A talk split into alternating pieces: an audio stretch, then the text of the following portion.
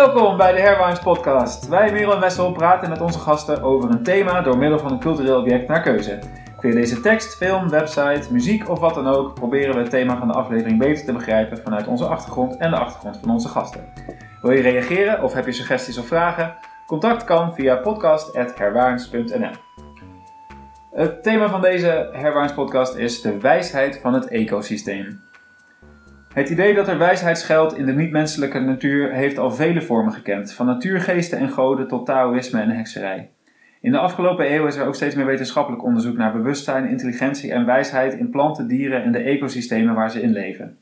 De omstreden Gaia-hypothese van James Lovelock en Lynn Margulis stelt dat de aarde één groot netwerk van organische en non-organische systemen is, dat elkaar beïnvloedt om een leefbare balans te behouden. Het concept van ecosystemen die een optimale balans vinden, is inmiddels een beproefd en essentieel onderdeel van natuurbehoud en het tegengaan van klimaatveranderingen en effecten daarvan. Bijvoorbeeld door het verwilderen van natuurgebieden, het herintroduceren van apexpredatoren en het ruimte maken voor het buitenoeverstreden van rivieren. Er is zelfs onderzoek, onder andere door Susanne Simard, dat laat zien dat bomen en schimmels door middel van chemische verbindingen voedingsstoffen uitwisselen en zo met elkaar communiceren om een weerbarstiger en sterker leefsysteem te creëren. Wat kunnen mensen leren van deze natuurlijke balans? Hoe verhouden menselijke wijsheid, hoe verhoudt menselijke wijsheid zich tot ehm, die van overig leven? En kunnen we inzichten uit de natuur gebruiken of is dat juist een te menselijke gedachtegang? De gast is Annika, historica en wijsgeerige, net als in aflevering 1 over burgerschap. Yes. Hallo en welkom. En daar is Merel. Ja. Ehm, met deze aflevering hebben we ook een beetje een, uh, bouwen verder aan de aflevering 15 over antropocentrisme. En Merel mag beginnen. Yes. Ja, ik ga uh, beginnen met een van mijn uh, favoriete documentaires. The Biggest Little Farm, uh, gemaakt door John Chester. Um, en ik wil daar eigenlijk een beetje mee laten zien van wat heb je eigenlijk allemaal nodig voor een ecosysteem. Hoe complex zoiets eigenlijk is.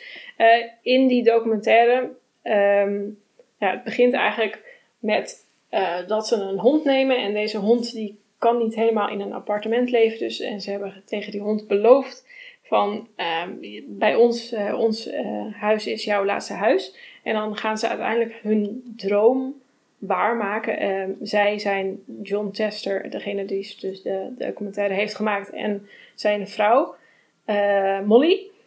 En haar droom is een ehm, daarom heet het ook Little Farm. Zo'n boerderij die je voorstelt als kind. Met alle dieren die je kan bedenken. Alle groentes en fruit die je kan bedenken. En dat ook nog eens volledig in harmonie met de natuur. Uh, dat is haar idee. Nou, iedereen verklaart ze natuurlijk voor gek. Van, dat kan helemaal niet. Uh, en ze gaan het toch doen. Um, en uh, ze gaan dan in zee met iemand die daar gespecialiseerd in is, Ellen York. En dan komen ze op de boerderij die ze gekocht hebben. En die boerderij is eh, letterlijk dood. Er is helemaal niks. De aarde is zo droog dat je er niet in kan komen met een schop. Um, er ligt een uh, bijenkorf, um, heet dat geloof ik. Nee, het heet anders. Zo'n kast? Bijenkast, dank je. Een bijenkast met dode bijen. Um, alle onkruiden die je kan bedenken, die liggen er. Er is gewoon, er is echt letterlijk niks van over van die boerderij. En die boerderij heeft ook al vijf eigenaren gekend, omdat het gewoon elke keer weer failliet ging. Dus ja, je denkt, hoe, hoe kan je hier ooit weer leven in krijgen? Zeg maar, dat is gewoon haast onmogelijk. Um, maar dan zegt Ellen York, nou, die heeft nog grotere ideeën eigenlijk dan Molly. En die zegt, ja, dat kan helemaal. En het idee is, hij zegt, the idea is to emulate how natural ecosystems work. En um, nou, daar gaan ze dus beginnen. Dus nou, je moet eerst water en je moet uh, cover crops. Dus je moet iets op de aarde laten groeien, want dat helpt. En dat, uh, het is natuurlijk een heel gedoe, uh, jarenlang dat dat uh, dat je elke keer weer iets nieuws moet doen. Um, en wat eigenlijk interessant is aan die documentaire, is dat ze elke keer een soort van probleem op een probleem stuiten. Dus vaak is dat een, een, uh, een pest, een, uh, een plaag, een plaag die, die dus iets wat in te grote mate aanwezig is. Een uh, voorbeeld is dat er allemaal vogels op de fruitbomen afkomen. En die worden dus, alle fruit wordt opgegeten door de vogels. En dan komen er wespen in en beestjes. En nou, dus hebben ze niks meer over van hun fruitoogst. En um, elke keer komen, dus de mensen ook, dus John en uh, Molly, tegen het probleem: oké, okay, wat moeten we hier aan? En um, Ellen York die zegt elke keer: oké, ja, het duurt gewoon eventjes. En pas in het zevende jaar dan heb je een soort van ritme. Maar uiteindelijk, hij noemt het een flywheel. Dus op een gegeven moment gaat het wiel draaien en dan houdt het zichzelf in stand. Uh, en dat, dat kan je alleen maar doen met heel veel diversiteit planten, allerlei soorten fruit. Dus ze wilden drie soorten fruit neerzetten, maar hij had er twintig gedaan. En dus er moet veel en veel en veel uh, diversiteit. En wat denk ik het interessante is, zeg maar, hoe, hoe ze met die plagen omgaan. En hoe er toch uiteindelijk altijd weer een natuurlijke oplossing is. Maar ook hoe, ja, hoe lastig dat is om daarop te wachten of zo. Dus want ze hebben eerst uh, de coyotes eten de kippen op. Vogels die komen dus op fruit af. Dan hebben ze nog een enorme slakkenplaag. Echt, in mijn, mijn eigen tuin is er niks bij, zeg maar. Dan is er droogte en dan gaat dus uh, de ene poep in de vijver. Die maakt de vijver dood. En wat moet je daar nou weer mee? En uh, dan hebben ze nog uh, govers, dat zijn een soort knaagdieren die hun fruitbomen helemaal kapot maken.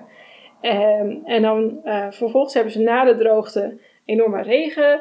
Dus alles komt, zeg maar, het is bijbelse proporties.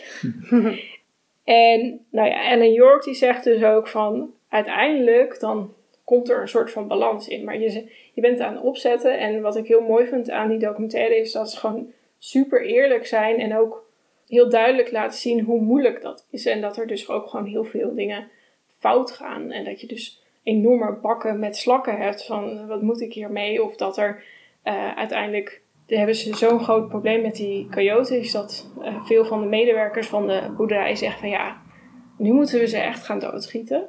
En dat vinden ze dus zelf heel moeilijk, want dat is tegen hun filosofie in. Maar op een gegeven moment doen ze dat dus wel en dat laten ze ook gewoon zien. Kijk, zo ver zijn wij dus gegaan. We zijn tegen ons eigen filosofie ingegaan, omdat we dus dachten, het kan gewoon echt niet meer.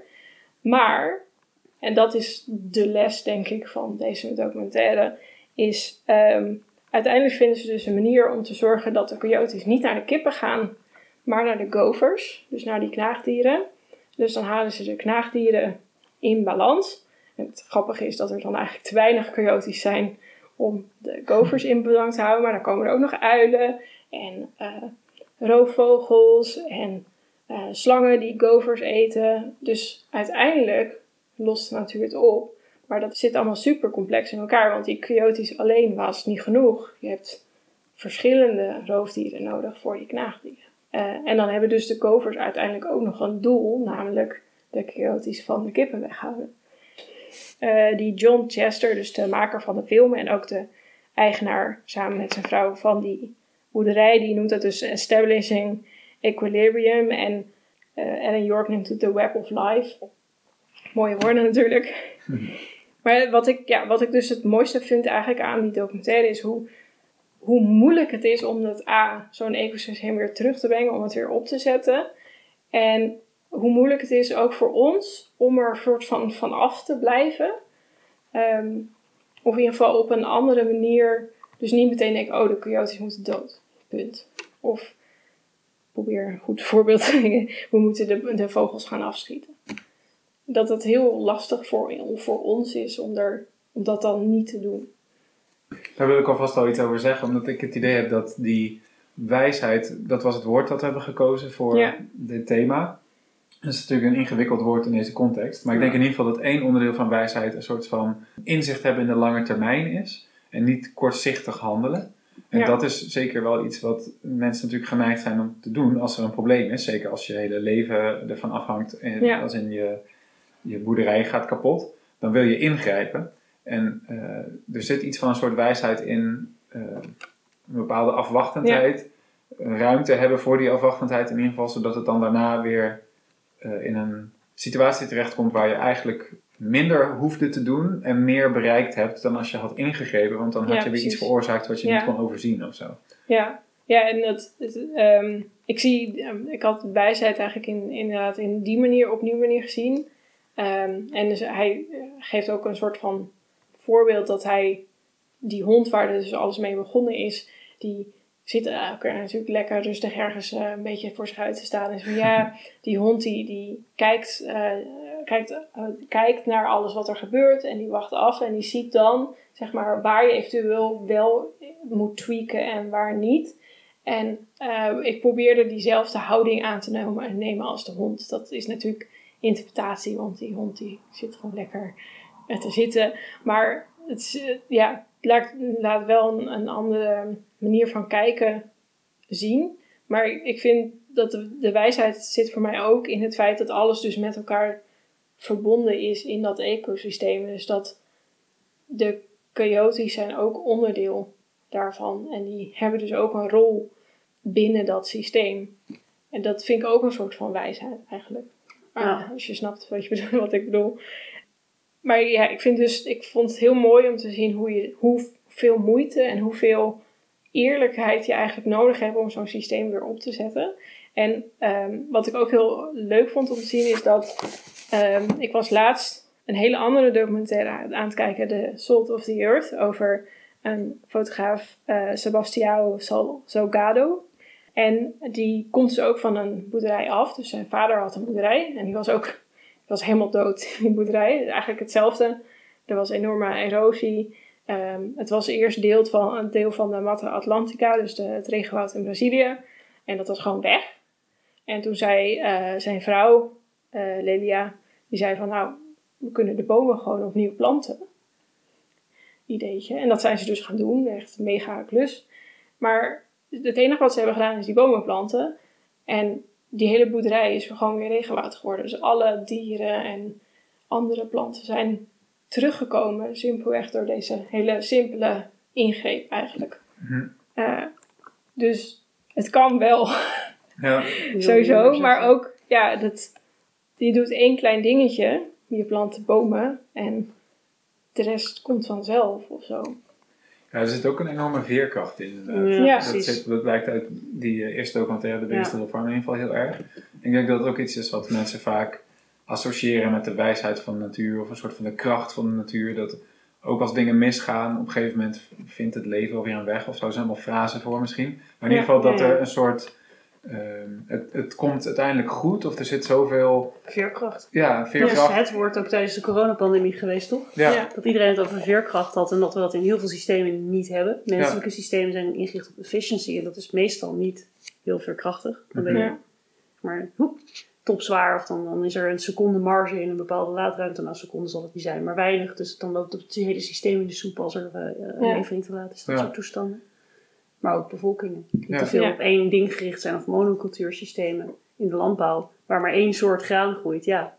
Als Ja. er dan een specifieke ziekte de kop opsteekt, ben je echt goed de Ja. sjaak. Terwijl als je verschillende dingen hebt, heb je Ja, ze hebben ook in die eh, documentaire voorbeeld dat, nou, ik had het dus over dat ze eerst een droogte, droge periode hadden, zoals wij dus deze zomer ook hadden, en daarna mega veel regen. Mhm. En alle boerderijen om hen heen, die dus monocultuur doen, die gaan allemaal. die hadden allemaal dat hun, eh, de, de topsoil, dus de eerste bovenste laag van de aarde, die werd gewoon meegesleurd Ja, door de regen. En bij hun eh, niet. Boomwortels. Ja, omdat er Bomen zijn inderdaad relaxed. allerlei soorten planten op die aarde zaten. Dus die, zo, eh, die zogen al die regen op. En alles wat niet nodig was direct door die planten werd in hun vijver gedeponeerd. Dus eh, zelfs dat soort plagen waar zij niks aan kunnen doen. Want dat, dat is een groter eco- ecosysteem, zeg maar. Die, het was zo in, nou ja, in balans dat weerbaar Eh, gewoon. ja, dat het inderdaad die- dat aankon. Ehm, en die, die John, dus de maker van de documentaire, die heeft het er ook over van... Ja, die Ellen York, die had het over van... Er komt een harmonie in. Maar eigenlijk is het een soort van comfortable level of disharmony. Ehm, hij heeft, op een gegeven moment praat hij ook over van ja, dat die, de boerderij en dit ecosysteem, dat werkt ook alleen maar omdat het leven niet eh, eh, oneindig is. Het leven is eindig, dus sommige dingen gaan dood. En juist doordat die doodgaan, kan dit Kan dit systeem bestaan, in ja. leven blijven. Ja. Dus er, hij, hij zegt eigenlijk ook gewoon, weet je, er, er moeten gewoon soms lelijke dingen gebeuren voor zo'n systeem. Om te, maar ja, als wij een lelijk ding zien, zeg maar, eh, iets Dan gaat dood, maken. dan is het van, oh, dat kan niet of zo. Ja, dat is Ja. dus grappig. Ja. ja. Ik, eh, Ga. Nou, ja, Ik, ik heb de neiging dat ik... Want er zijn... ehm, ik heb een, een mythologieboek meegenomen van toen ik op de basisschool zat. Ehm, en sindsdien heb ik ook wel een bepaalde fascinatie voor mythologieën gehad. En heel veel van de dingen die je net benoemde, eh, zie je terug. We hadden het over wijsheid. Mhm. En jij noemde het inzicht, maar jij begon op een gegeven moment over een hond. En toen zei je, had je het ook over een bepaalde houding van afwachtendheid. Wat ik heel leuk vind aan mythologie is dat eh, de verhouding met mens en de goden of de natuur of nou ja, het grote verhaal van de aarde heel anders is. Mensen zijn in mythologieën, eh, als ze al proberen dingen te manipuleren of naar hun hand zetten, zijn het doorgaans de dommerikken. Die krijgen ezelsoren, zoals Midas of zo. Ehm, dat is niet het beste voorbeeld, maar dingen in goud veranderen, dat is een beetje wat jij net zegt. Hm. Ehm, en verder zie je heel erg dat de grote plagen, eh, dat gaat dan niet per se over weerbaarheid, maar ehm, die moet je opofferen met, niet, niet oplossen met een bepaalde eh, houding. Meestal heeft het ermee te maken dat mensen over de grens zijn gegaan, een balans hebben verstoord. En dan is de enige manier om dat weer eh, terug in, in orde te brengen, is om offers te brengen. Hm. En dat is natuurlijk wel iets wat je net, als dit weet, noem je altijd over discomfort. Het moeilijk is soms om dingen te, hun gang te laten gaan omdat ze niet goed voelen. En wat ik wel mooi vind aan die mythologie is dat mensen bereid zijn om offers te brengen. En dat is iets wat je tegenwoordig ziet. We willen heel graag dingen naar onze hand zetten. Hm. Dingen comfortabel maken, eh, fijne kleding, eh, gemaksproducten. Nou ja, ik zag laatst iemand die noemde het eh, de, de C's, de convenience, de comfort en de cleanliness. Dat alles schoon en comfortabel. Nou ja, goed, dat is hoe we het graag zien.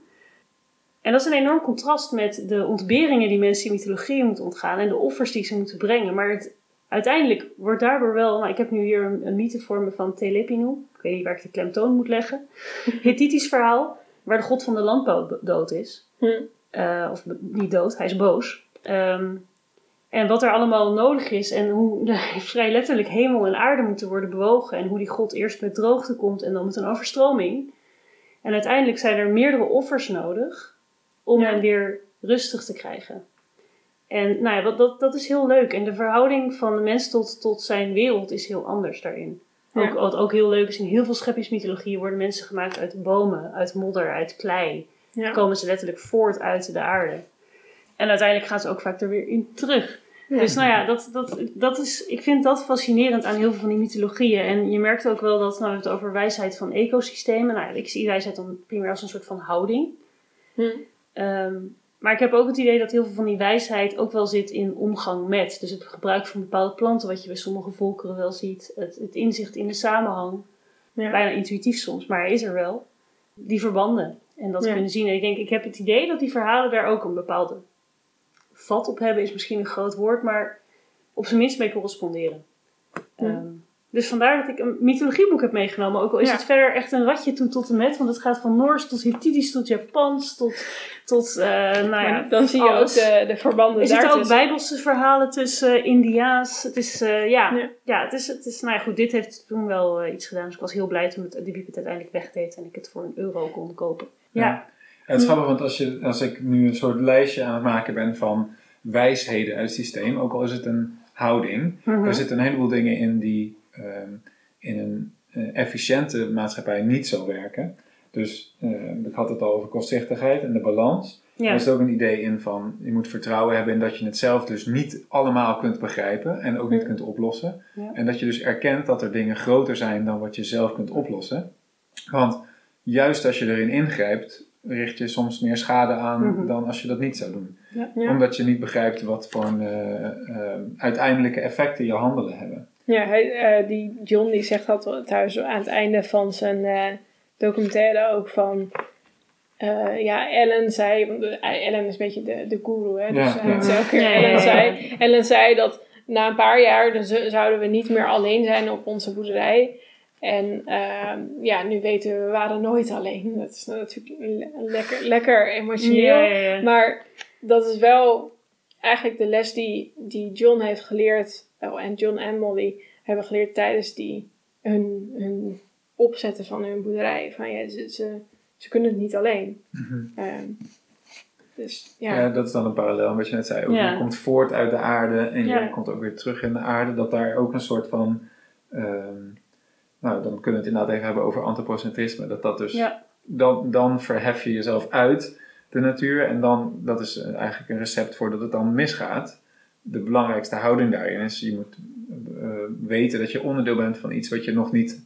Of misschien uiteindelijk als je eh, goed bent ondergedompeld in wetenschap en mythologie wel begrijpt, maar waarschijnlijk niet eh, het volledige overzicht hebt over het gevolg van al je acties. Ja. Dus je kunt beter daarin heel voorzichtig en ehm, ja, niet afwachtend, want dat klinkt heel passief of zo, maar in ieder geval heel, Gelaten? Con- ja. Contemplatief. ja, ja, heel, heel reflectief omgaan met wat er met je Ja. gebeurt in plaats van meteen handelen. Ja. Ehm, en wat ik ook wel interessant vind als je het specifiek eh, efficiëntie noemt, dat Ja. daar zit een soort idee in van met zo min mogelijk zoveel mogelijk bereiken. Maar nou, tijdens een pandemie, pandemie of tijdens een plaag blijkt dan eigenlijk altijd dat je ruimte had moeten incalculeren voor offers.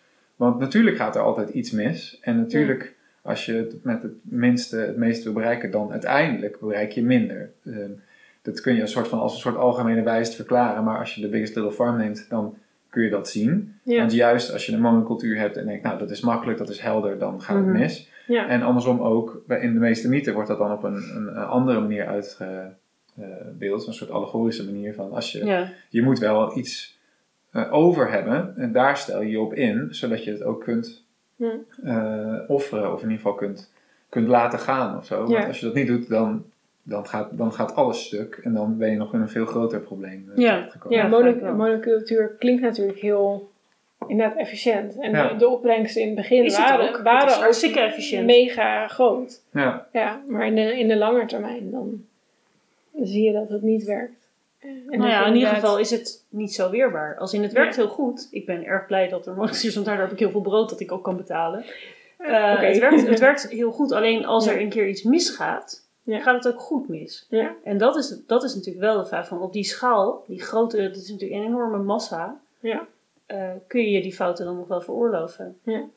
Ja, dat is moeilijk. Ja. En dat is natuurlijk het leuke van zo'n Biggest Little Farm, dat is heel klein. Maar ook dat Ja. is dus wel een interessante vraag als je het hebt over de wijsheid van ecosystemen. Je zei aan het begin de, de schimmels en de bomen. Nou ja, dat, dan heb je het over dat de theorieën van het Wood Wide Web, dat het wereldwijd is. Nou, dat jij noemde de Gaia-hypothese. Dan is het ineens enorm. Ja. Maar over het algemeen bestuderen we of hebben we het over ecosystemen die best wel lokaal zijn. En Ja. lokaal kun je dat soort systemen ook zeg maar, begrijpen, nog een soort van. In ieder geval Ja. redelijk de interactie. Nee, dat, is, dat is denk ik een van de problemen die wij ervaren. Want we willen het snappen. Ja, Maar wil je het snappen, dan kan je niet alles overzien. Want dat is gewoon te groot. ja. En ja, daarom is denk ik misschien zo'n zo'n systeem als de schimmels onder de grond ja. lang ongezien gebleven. Omdat eh, dat is zo enorm. Ehm, ja, het is onder de grond. En het is onder de grond. Sowieso ja. hebben wij een, vrij, een cultuur die behoorlijk gericht is op gewoon wat je kunt zien. Ja. En schimmels zijn heel klein. Ja, En ook nog eens, nou ja, grond vinden we volgens mij, associëren we best wel vaak met vies. Mensen die zo in de aarde, weet je wel, met je handen in de klei. Eh, terwijl, dat is fascinerend wat daar gebeurt. Maar Ja. eh, weet je, wormen vinden mensen vies, slakken vinden mensen vies. Nou, ik zei net al, cleanliness. We zijn gewoon heel erg gericht op wat schoon is. En de aarde vinden we vies. En dat is best een groot contrast als je kijkt naar die scheppingsmythen. Waar mensen doorgaans uit de aarde of uit bomen, Hm. eh, boomwortels eh, voortkomen. Ja, en wat dat betreft zijn mythes zijn natuurlijk heel vaak een manier om een soort van eh, les te leren of, of een, eh, Ja, een, een soort moraal over te brengen. En het moraal van respect hebben voor dingen die je niet gebruikt, dat is volgens mij de kern van bijna alle mythologie. Ja. Omdat een verhaal, daar kun je een les uit leren, want dat is te bevatten of zo. Maar Ja. als je tegen iemand zegt, je moet wel de grond respecteren, want er zitten allemaal dingen in die je niet begrijpt. Ja, oké, ja, fine. oké, maar Ja. dan, dan Ja. is het wel fijn als ik daar een god van kan maken die boos wordt of zo. want inderdaad, als je tegen iemand zegt, eh, maak de grond niet stuk, want er zitten onzichtbare deeltjes van schimmel in die met elkaar communiceren en een web hebben dat de bomen sterker maakt. Mhm. Ja, dat is heel moeilijk aan te tonen en Ja. dus ook heel moeilijk om van tevoren rekening mee te houden. Dus dan is een algemene houding van oké, ik laat ik voorzichtig zijn met wat ik doe, misschien al eh, veel eh, Ja, maar wat- praktischer te installeren of zo. Nou, dat is wel, maar dat vind ik heel pragmatisch gedacht. Om het niet als een soort van versimpeld opium voor het volk, zeg maar. Ja, weet je, we zien het nu zo. Dit is een mooie verklaring. We leggen het even zo uit, want dan kunnen mensen er gewoon een beetje meedoen. En dan, dan gaan ze geen domme dingen doen. Hmm. Terwijl ik denk, het is juist vaak gaat het in een mythe niet zozeer om het lesje van... Oh ja, je moet gewoon niet dit doen, want dan worden de goden boos. Maar gewoon echt om die, die samenhang tussen dingen. En, en de houding in de plaats van de mens daarin. En ik denk dat dat verder gaat dan een versimpeling of een, een metafoor om eventjes te zeggen wat je moet doen.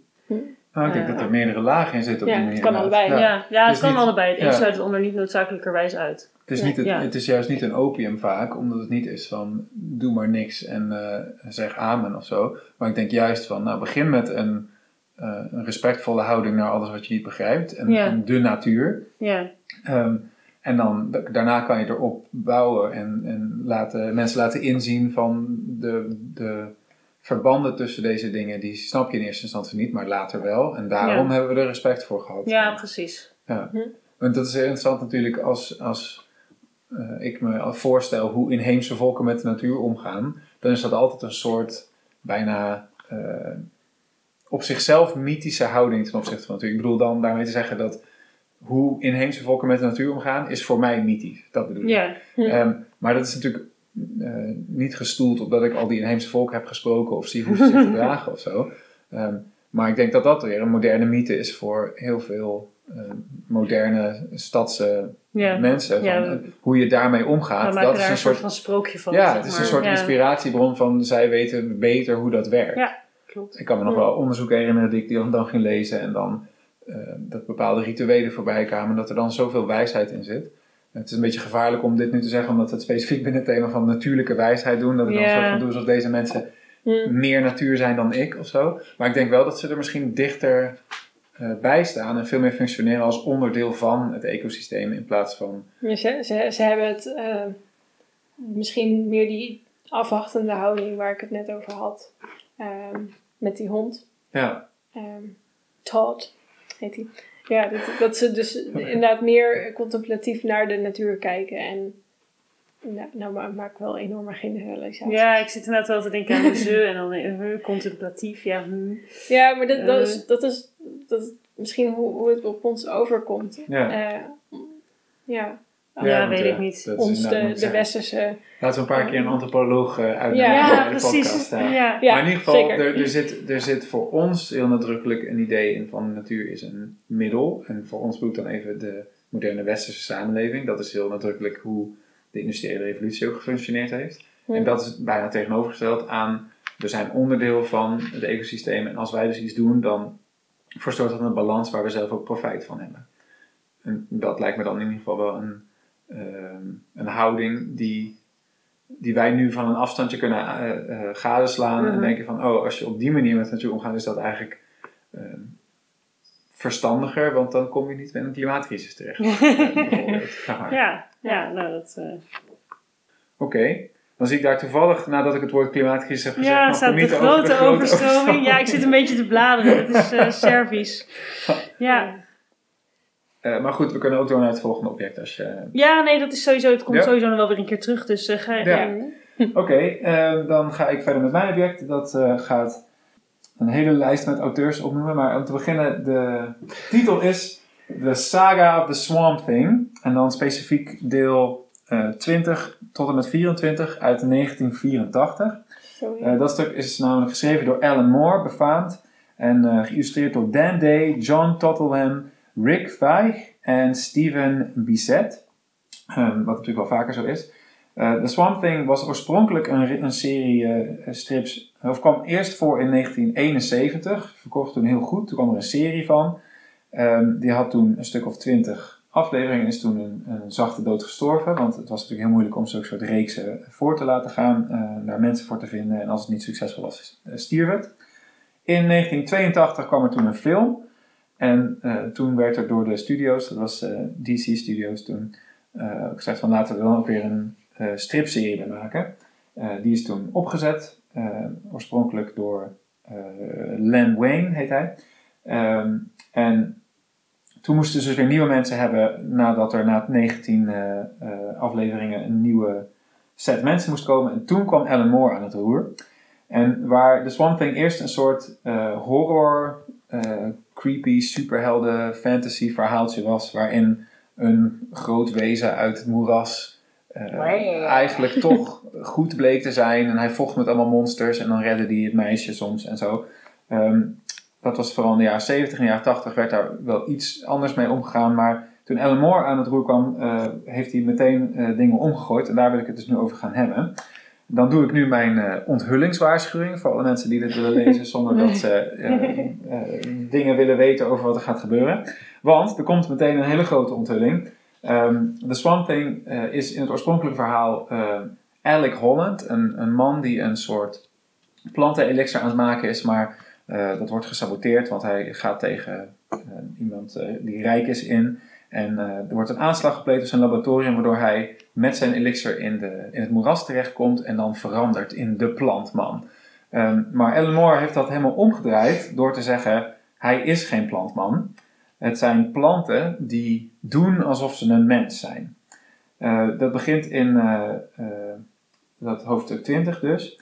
En eigenlijk heeft, draait hij daarmee meteen al de, de thematische werking van de Swamp Thing om. Want de Swamp Thing is dus niet een mens die onderdeel wordt van het moeras, Hm. maar eigenlijk het moeras die de mensheid spiegelt. Eh, het stukje eh, science fiction wetenschap wat hiervoor wordt gebruikt, eh, gebruikt is dat er wezens zijn, bijvoorbeeld planarian wormen, die dan bewustzijn en intelligentie dingen binnenkrijgen door middel van voedsel. En dan wordt er nog even een verwijzing gemaakt naar de mythologie van kannibalen, die de overwonnen strijders opeten of hun shamaans opeten en zo. Met de gedachte dat je dus eigenschappen kunt binnenkrijgen van wat je eet. En ehm, zijn theorie, eh, de theorie hier wordt dus dat, dat een aantal planten het, eh, de reststoffen van eh Alec Holland hebben opgegeten. En toen, they became infected by a powerful consciousness that does not realize it is no longer alive. Ehm, en dat betekent dus dat deze planten een soort van eh, lichaam gaan bouwen van allemaal organen die helemaal niet werken, want het is plantaardig materiaal en niet ehm, vleeselijk materiaal. Ehm, en eh, op een gegeven moment wordt dit onderzoek dus uitgevoerd en de Swamp Thing komt daarachter, krijgt eerst een soort woede-uitbarsting waarbij hij de slechterik eh, om het leven brengt. En dan trekt hij zich terug in het moeras en dan begint hij dus vrij letterlijk te vegeteren. Wat erop neerkomt dat hij, ze- ja, hij wordt één met het, eh, het eh, natuurlijke leven om zich heen. Ik ga proberen hier een paar plaatjes bij op de website te zetten, dan eh, kunnen mensen meekijken. Ehm, maar in ieder geval, hij trekt zich dus terug uit het, het menselijke stukje wereld en wordt een, een volledig plantaardig wezen.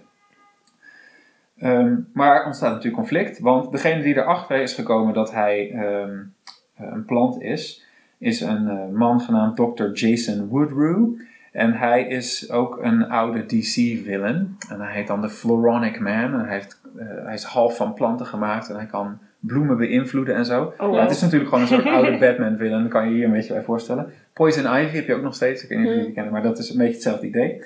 Ehm, en omdat hij dit heeft ontdekt, ziet hij daar een soort enorme kans in. Want ehm, hij, hij wil eigenlijk net zo worden als ehm de Swamp Thing. Hij ziet dat hij een soort eh, verbinding heeft met de natuur die eh, hij niet meer heeft. Eén met de natuur. Ja, hij wordt echt één met de natuur en dat wil hij dan ehm, bereiken. En ehm, hij gaat hem dus onderzoeken en beschrijft daarin heel mooi, denk ik, wat, ehm, waar wij het nu ook over hebben. Namelijk dat hij een soort van wijsheid in de natuur zit die hij graag wil emuleren. Eh, ik ga nu even een paar citaatjes voorlezen. Uh, I took readings on the creature, took readings from the surrounding vegetation, and the lines were identical. He is perfectly at one with the swamp. He feels what it feels, knows what it knows. What must it be like to spread out with the water hyacinths in an implacable choking net, to know the grey dreams of the Spanish moss? I hunger for it. I hunger for that green and silent eternity. Um, hij wil dus graag onderdeel worden van deze uh, groene Dit wereld. klinkt ook heel erg. Sorry, ik je onderbreek ja, je, ja. maar dat klinkt heel erg mythisch als een Ja. mythologie. Ja, hè? Ja, Ja. dat hij echt eh, onderdeel worden eh, van, van, van de wereld als geheel. Ehm, Heel spiritueel. Ja, Ja. klopt. Ja. uh, my success within this field is considerable. I can communicate with plants, want hij is natuurlijk de floronic man.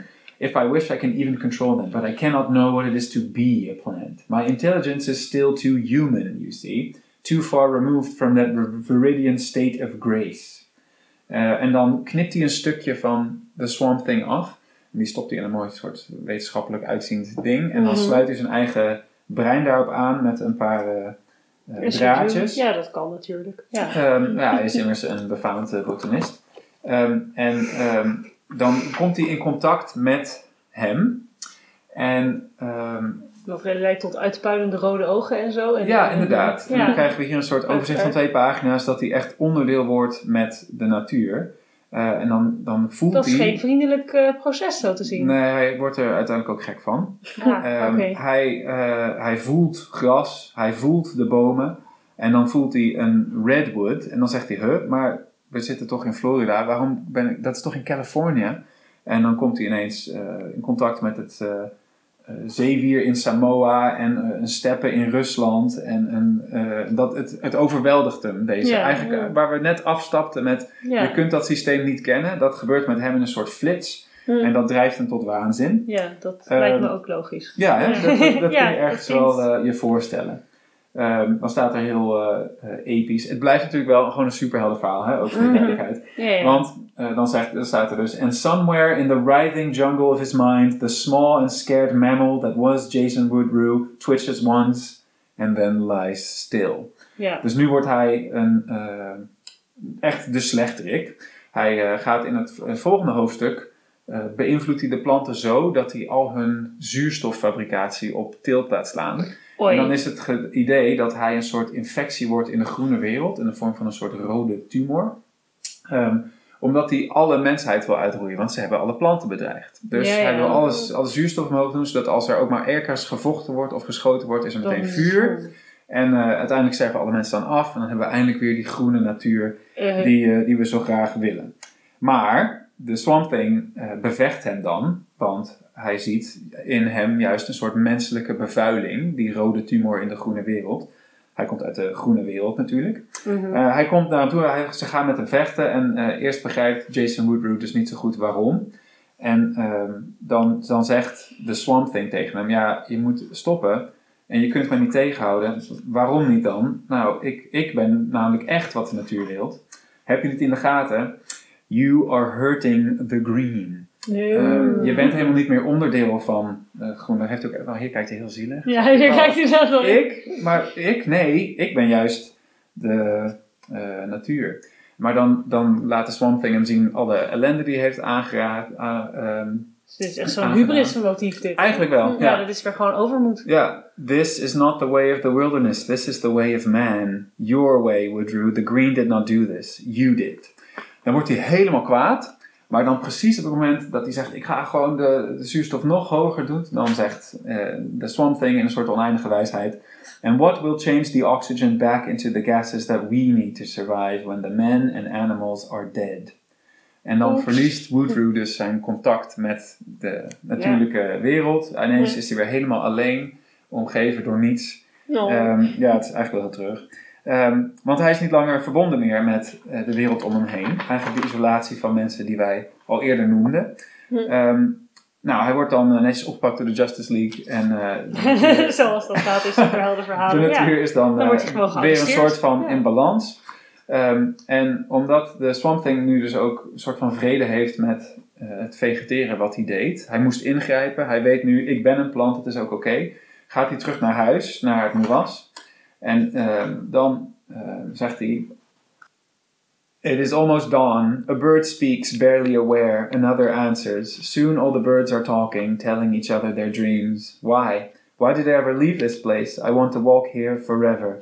I want to struggle with the alligators, turning over and over in the mud. I want to be alive and grow and rise up. En dan krijgen we een prachtige pagina waar hij als een soort eh, eenwording met het moeras, als een soort eh, ja, natuurlijke Maar avatar. Het is ook een, ook een ja, Jezus op het kruis. Er is eh, ook wel een beetje een messias pose Ja. ingeslopen. ja. Maar als we hem even buiten de Jezus trekken, dan is het, hij is natuurlijk de Dat is gewoon een avatar. vrij universeel gebaar ook van vreugde, toch? Ja. Dat je uh, gespreide armen naar boven kijken. Dit Ja. is ook wat je mensen die doen als ze het water inrennen en zo. Ja, ja, hij is een soort Ja. van de avatar geworden van de natuurlijke wereld. Ja. ja. Toen ik dus dit voor het eerst las, toen had ik op dit moment ook zoiets van, hij eh, is nu zo één met zijn omgeving, dat ben ik nooit geweest en ga ik waarschijnlijk ook nooit worden. Hij is volledig veilig hier, hij heeft contact met alles om zich heen, hij, hij heeft alles in de gaten, hij, hij hoeft er ook niks mee. Het enige wat hij ermee wil is daarin zijn. zijn Ja. en contact hebben. Hm. Ehm, en dat vond ik helemaal mooi. Dus eh, daarom was dit een, een soort ding wat Helemaal ik- mooi. Helemaal mooi. Ja. Dat wilde ik even eh, noemen. Ik weet niet of jullie meteen al iets willen zeggen. Ja, ik zie jou ik- al eh, Ja, zeggen. Ik, ik vond het heel grappig dat jij het over huwelijks begon. Want ik Ja. zat, eh, zat te denken ehm, nog over waar we het net over hadden. eh, met ehm, de inheemse volkeren versus de westerse moderne mens. En dat Ja, is natuurlijk versus altijd een, een, een ingewikkelde ehm, Mhm. ideeën. een soort schijntegenstelling of zo. Ja. ja. Ja. Maar ehm, toen moest ik denken van het, het idee dat ehm, bijvoorbeeld dat, dat, dat wij, dus er is een coyote die, die jaagt op de kippen en wij moeten daar iets aan doen. Dat, dat is een soort van hubris. Van Ja. dat wij de enige zijn die daar iets aan. Nou ja, beheersingsdrang. Het is Ja, een beetje de, de villain uit jouw verhaal. Ja, die precies. zegt, ik ga dit eens even oplossen. van Ja. ik ben degene die dit kan oplossen, terwijl het systeem kan het oplossen. Maar, ja, het- nee, niet snel genoeg en niet hoe wij het willen. En niet, ik bedoel, Ja. dat, dat moet je wel... ehm, nou ja, dat, dat vergt nou ja, een wijsheid misschien. Maar goed, die- ja, Ja. de grap is dus in hoeverre zit dan een wijsheid ook in dat systeem. Want wat het dus, daarom vond ik die, die verwijzing naar die schimmels ook wel interessant. Ja. En alle grondlagen. Dat heel veel van dat soort interacties eh, zitten letterlijk gewoon in de moleculen in de, in de aarde. Dat is dan de wetenschappelijke manier van het onderzoeken. Ja. Ehm, je kan dat soort dingen ook nog heel lang terugzien na, na een brand of zo. Zijn de verhoudingen van, van bepaalde moleculen en stoffen in de grond zo lang anders dat het ook nog jarenlang weer bijvoorbeeld eh, jaarringen terug te vinden is. Ja. Zeg maar, er zit ook een soort van geheugen in zo'n netwerk, in zo'n systeem. En dat, dat vind ik ook wel. En daarom vind ik het wel grappig dat jouw verhaal van de Swamp Thing. ehm, daar is dat systeem heeft gewoon een, een- daadwerkelijk een hoofd gekregen en, en een, een stem en woorden. Ja. En dat is Ja. wel fascinerend. Ik denk dat dat ook is wat mythologieën doen. Door Ja. er een god van te maken of een godenhuis. Ja, en wat dan nog wel een mooi onderscheid is, want eh, niet dat ik heel veel nog weet, behalve deze versie van eh, Swamp Thing, maar Mhm. Swamp Thing kan natuurlijk een soort superheld zijn, als in de avatar van Ja. de natuur, waarin Tadam. hij het sprekende hoofd is. Ja, Zeg maar de Zeus of de Demeter voor een bepaald stukje. ja. Maar heel vaak is hij heel erg, hij, het is niet een superheld. En hij is ook moeilijk te bereiken, zeg maar. Hij bemoeit zich ook liever niet met dingen. Hij is dus niet een soort van, ik ben de Swamp Thing en ik handel namens de natuur. Juist niet. Eigenlijk is hij juist heel erg, ja. ik ben alleen maar onderdeel van dit en ik grijp eigenlijk liever niet in. Eh, en eigenlijk het enige wat hij ook doet, want hij bevecht die Jason Woodrue dan een beetje. Maar eigenlijk Mhm. wat hij dus doet, is gewoon zeggen, Hey, je eh, moet dit niet doen.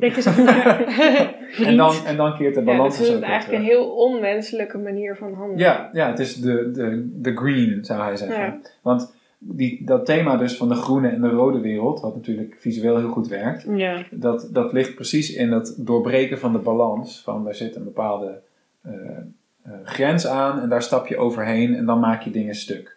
Ehm, en wat ik ook een heel mooi thematisch onderdeel daarvan vind, is dat het gaat over eh, verbondenheid en ontkoppeling.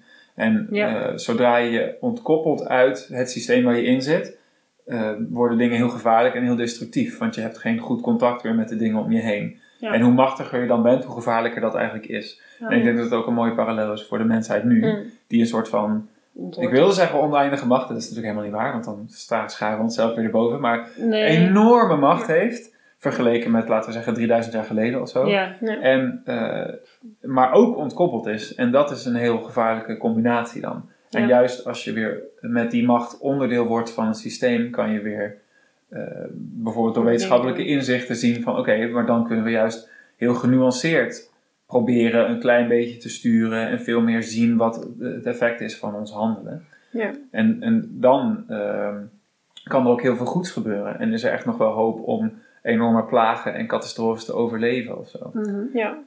Maar zo- hoe zie jij dat dan? Want kan- kan de wetenschappelijke kennis op die manier ook uiteindelijk ons weer naar dezelfde eh, basis van wijsheden of dezelfde gronding brengen? Ik denk het. Ja, wel, ja. ja. als wetenschap kan je zien als een moderne religie dan. En dan zou die, die basishouding van nederigheid en we snappen het allemaal niet precies en we moeten echt heel erg voorzichtig zijn met hoe we handelen. Dat kun je doen op basis van een, een mythe. Ja, En dat precies. kun je ook heel goed doen op basis van dat je weet dat Ja. er in de onder, ondergrond allemaal systemen zitten die je niet volledig Ja. begrijpt. Maar van je weet dat dat, als je het een van verstoort. de pijlers van, van wetenschap is hoe meer je weet, hoe meer je beseft dat je Ja. eigenlijk helemaal niks weet. Ja, Ehm, De wise old, old owl sat on an oak, toch? The more he heard, the less he spoke. ja. Eh, ja. ja, want Ja, daar, dat- dan, dan krijg je hetzelfde effect Ja. van een soort nederigheid. Ja. Ehm, en, en toch ook een soort zelfbewustzijn, gek genoeg. Dat je dus bewust bent van je plek in het grotere geheel. Ja, dat is wat die, wat die mythologieën doen. Die bieden Ja. echt zo'n totale kosmologie van dit is alles en dit is de plaats in het, in het ding en dit is Ja. hoe, je hoe je daar ook bij moet gedragen. Ja, Eh, die hebben we natuurlijk niet echt. Ja, ik vind het wel grappig, je had het net over de grond en de aarde en we hadden het ook al even over, eh, jij zei het op een gegeven moment van ja, dan moet je gewoon, dat, dat, is dan heel relatief simpel, ook al was het een groot project, die bomen aan het planten waren. Wat, wat heel leuk is, is dat in heel veel mythologieën spelen bomen best wel een grote rol. Ja. Weet je, de levensboom in de Noorse mythologie bijvoorbeeld Ja. is er zo eentje. Ehm, het, is, het is vormt vaak, omdat het tussen onder en boven is, ehm, de, de verbinding tussen leven en dood. Ja. Eh, zoals bij zo'n levensboom. Dus ik vind dat ook eh, aan bomen en ook het concept van wortelen. ja, Het, het niet willen ontkennen van die ondergrond of het duistere daar of zo. Dat is natuurlijk ook iets wat je wel soms wel ziet in, in onze wereld, heb ik het idee. Dat het vooral maar een beetje leuk moet zijn en vooral niet te negatief. Ja, dat, En daar heb je geen wortels meer. Ja, dat vond ik, sorry, ik moet nu aan iets heel anders denken, maar dat Ja. heeft er ook wel met te maken, want we hadden het over dat schimmelnetwerk dat onder de grond zit en dat dus eh, met ja, voedingsstoffen ehm, aflevert. Mhm. Maar bomen maken dus eh, gebruik van dat systeem, Ja. wat ik echt intens vet vind. En ja, intens. ik vet. word daar helemaal, Ja. helemaal, eh, Helemaal enthousiast van. hyped. helemaal Maar mooi eigenlijk. De, de, Het schijnt dus ook dat, dat ehm, sowieso dat bomen doorhebben welke andere bomen in de omgeving Ja. eh, ziek zijn. En dan geven ze dus hun voedingsstoffen aan Ja. die andere boom via het netwerk van schimmels. Maar ze hebben dus ook een soort van contact. Ja, dat gaat nu allemaal super menselijk klinken. ja, maar dat Ehm, doen we nou eenmaal. Ja, contact eh, met de. eh nou ja, als een eikenboom die kan dus contact hebben met de eh, boompjes die op, Ja, die opgesproten zijn eh, kiemen. van haar. kijk, meteen haar, haar eigen eikels. Ja. Ehm, dus, en daar, ja, daar heeft ze dus ook, zeg maar, met voedingsstoffen ja. Ik vind dat echt. Ja. ik Nou ja, en, en dus dat, je, dat ze ook wel eens een dode stront dan heel lang soort van nog in leven houden. Dat is dat Ja. voorbeeld uit het verborgen leven van bomen. Ik weet niet of je dat kent toevallig, maar nee, is een boek. Dat gaat hierover. oh, dat wil ik Ja. nu meteen lezen. dat gaat hierover. En dan, is Ja. het dus, dan denk je, oh deze is dood, maar die wordt nog in leven gehouden. Ja. En dat is soms echt honderden jaren. Dat is echt fascinerend. Ja, Ja, en dus dat- in al die dingen zit dan dus een soort aanname over Het is niet efficiënt. Nee, precies. Dat, Ja. nou, dat, dat is nog even een mooi bruggetje. Want ik wilde nog zeggen, daar heb je dus de menselijke manier van denken en de niet-menselijke, wat ook weer een schijntegenstelling is. Maar als we het hebben over efficiënt en doelgericht en ook competitief. eh, in een van de bronnen die ik eh, heb gebruikt om na te denken over de Wood Wide Web wordt ook genoemd. eh, vaak dachten foresters, in Canada ging het dan specifiek over, Mhm. dat bomen streden om de beperkte hoeveelheid voedingsstoffen Ja. en licht. Hm. En dat Is tot op zekere hoogte waar. ja. Maar het is veel meer waar dat als, nou ja, wat jij eigenlijk al zegt Merel, dat als ze met elkaar samenwerken, dat er meer is voor iedereen. En dat is een heel moeilijk ding om te zien in momenten van schaarste en lijden. ja. Ehm, maar een heel logisch eh, gegeven als je een soort van stap terug kunt doen en het hele, systeem, nou, het hele systeem, een deel van het systeem kunt overzien. En ehm, dat is dus ook in dat thema hier van de Swamp Thing een duidelijk idee dat de Floronic Man is te menselijk om te zien hoe het echt zit. Hij wordt er ook letterlijk gek van. Hm. Ehm, en hij zit aan de oppervlakte, omdat zijn verbinding niet goed genoeg is. Hij verbindt een soort van via de Swamp Thing.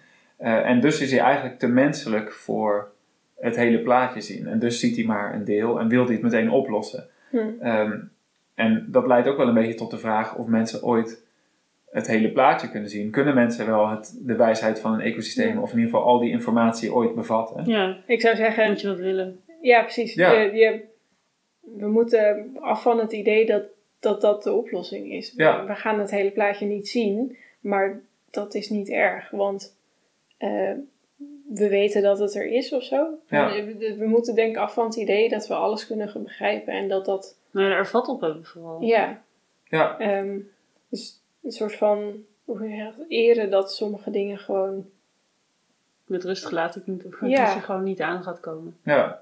ja, hoe ik het had opgeschreven hier was dat als je dus het niet kunt bevatten of weet dat er gewoon grenzen zijn aan wat je als menselijk onderdeel van een ecosysteem kunt doen en kunt begrijpen, dan ja, vereist dat gewoon een soort van respect en het kennen van je eigen grenzen. En het verwijderen van jouw ego-stukje, en dan bedoel ik even de collectieve menselijke ego als in Ja, ja, ja. een Ja. soort Bij de handelingsdrift. mens. Ja, van, ja, maar dat, dat vervormt die kennis meteen, want dan wil je er iets mee gaan doen. Ehm, en toen moest ik ook weer denken aan Taoïstische ideeën en Boeddhistische ideeën over dat de ego het, het kwaad is of zo, of niet het kwaad, maar in ieder geval in de weg zit voor het ware begrip.